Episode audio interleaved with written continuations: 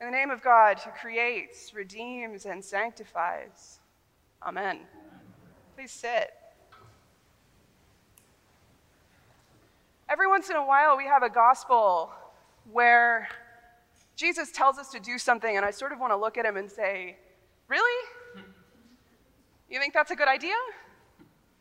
This is one of them. Jesus says, If another member of the church sins against you, go and point out the fault when the two of you are alone. And to that I say, Sure, Jesus, that'll go really well.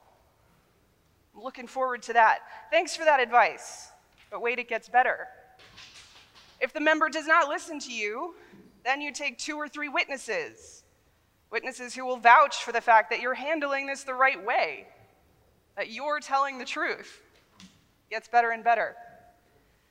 Then, if the one who has sinned against you still won't listen, then you tell the story to the whole church because public shaming is obviously what we're here for. And if the offender still refuses to listen to you and refuses to reconcile and refuses to apologize, then let that one be to you like a Gentile or a tax collector. The worst of the bunch, the bottom of the barrel, the ones we want nothing to do with. Those family members you have that you don't talk about with anyone else. The guys who aren't invited to dinner. The ones we whisper about behind their backs. The ones we want nothing to do with because they're so different from us, because they're traitors, because they're sinners. Then, of course, we shut them out, right?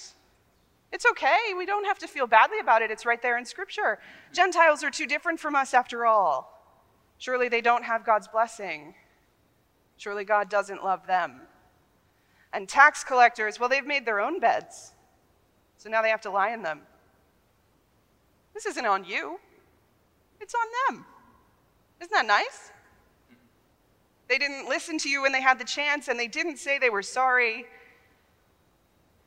Man, that's a nice, easy, comfortable way to read that text, isn't it? Except it doesn't sound very much like Jesus, does it? All of our texts this morning are about conflict and reconciliation. And there are some important parallels between the gospel and the epistle. And I want to do just a very brief history lesson here because I think the timing is important.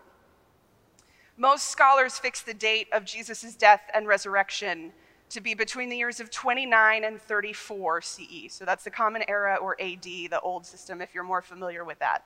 29 to 34.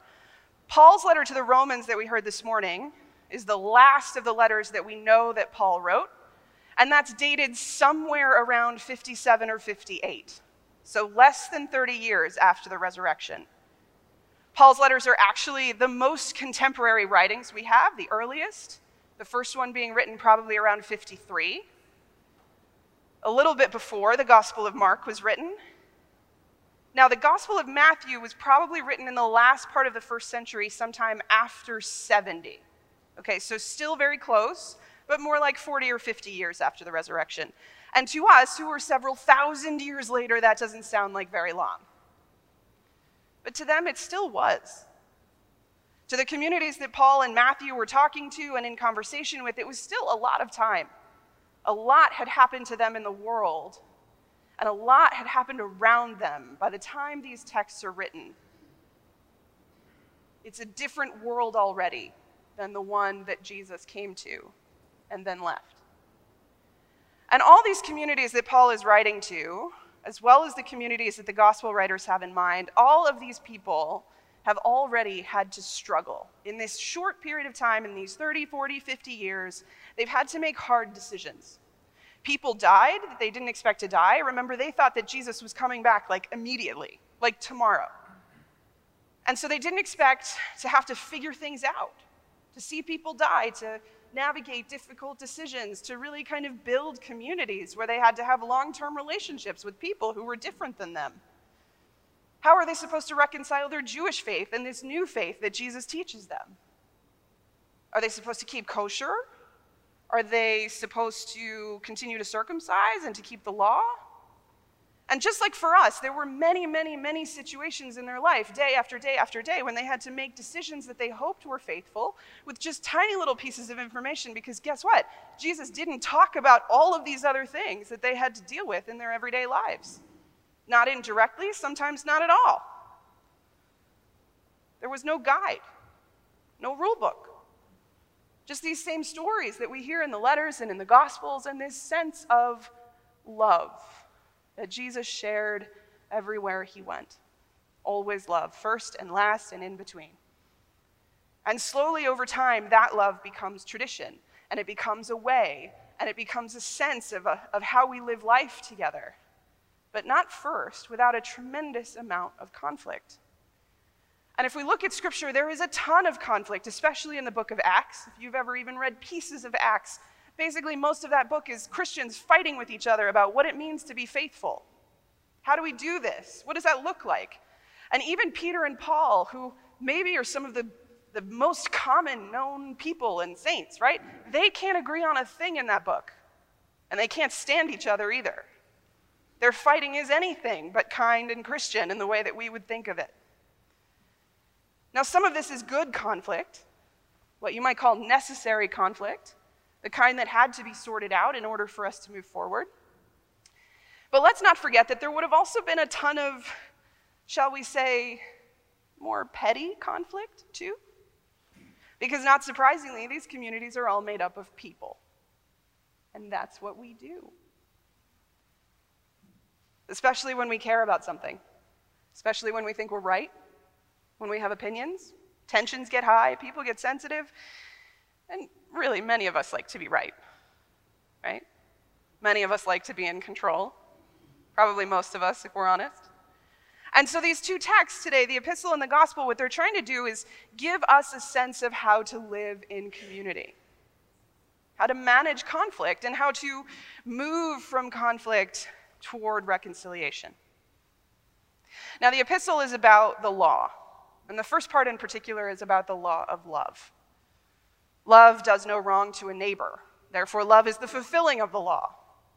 So, Paul argues that if we love our neighbor, then we can't help but keep the law. Those two things sort of go hand in hand. They are exactly the same thing in some ways. We can't help but keep and honor the Ten Commandments. It comes naturally if we love the people around us. That's what he's arguing. If we want good for our neighbors rather than harm, if we want to put their needs ahead of our own, if we actually love them, not out of a sense of sacrifice, but out of a desire to love, then we can't help but keep the commandments and keep the law. It's, it's natural. Jesus boils it down to all of this too, actually, a little bit before, when he says that to be faithful, all we need to do is love God and love each other. On these two commandments, he says, hang all the law and the prophets. So, love leads us to be our best selves, to care for each other, to give of our time and our talent and our treasure. Love leads us into community and into healthy relationships where we respect the dignity of every human being, where we build justice and mercy. Love works wonders. But as the Matthean community knows, the community that Matthew was in and around and writing to, or as anyone who's ever been married knows, or anyone who's ever had any kind of meaningful transformative relationship where you're committed to someone, whether it's a, a friendship or a parent and a child, or even when there is love, even when there is lots of love, even when we're trying really hard, eventually there is conflict. Feelings get hurt, mistakes happen, even with the best of intentions, even when we don't mean it. And so the writer of Matthew's gospel gives us this protocol to try to deal with that, to um, try to address that conflict and reach toward reconciliation. And it sounds strange to our ears, but that truly is his intention. First, try privately, one on one. Then bring friends. Then tell the whole church. Now, admittedly, that sounds especially dicey, but that's what it says. And the reason it says that is because in Christian community, we don't get to just give up and walk away. If our faith is real, if our love is real, we don't take our toys and go home. We don't say, you know what, never mind, I'm all done with that. We come back and we try again. If faith is real and love is real, then we don't just throw it away. Now, we live in a world, especially this year, I'm sure you've seen the articles, they started popping up around January, and I think the last one I saw was in June, about this sort of growing trend of ghosting and the growing trend of quiet quitting, right? Where we sort of um, show up, sort of, but do the bare minimum. Maybe we have relationships that just feel too hard and we kind of let them go. We're not willing to put the work in.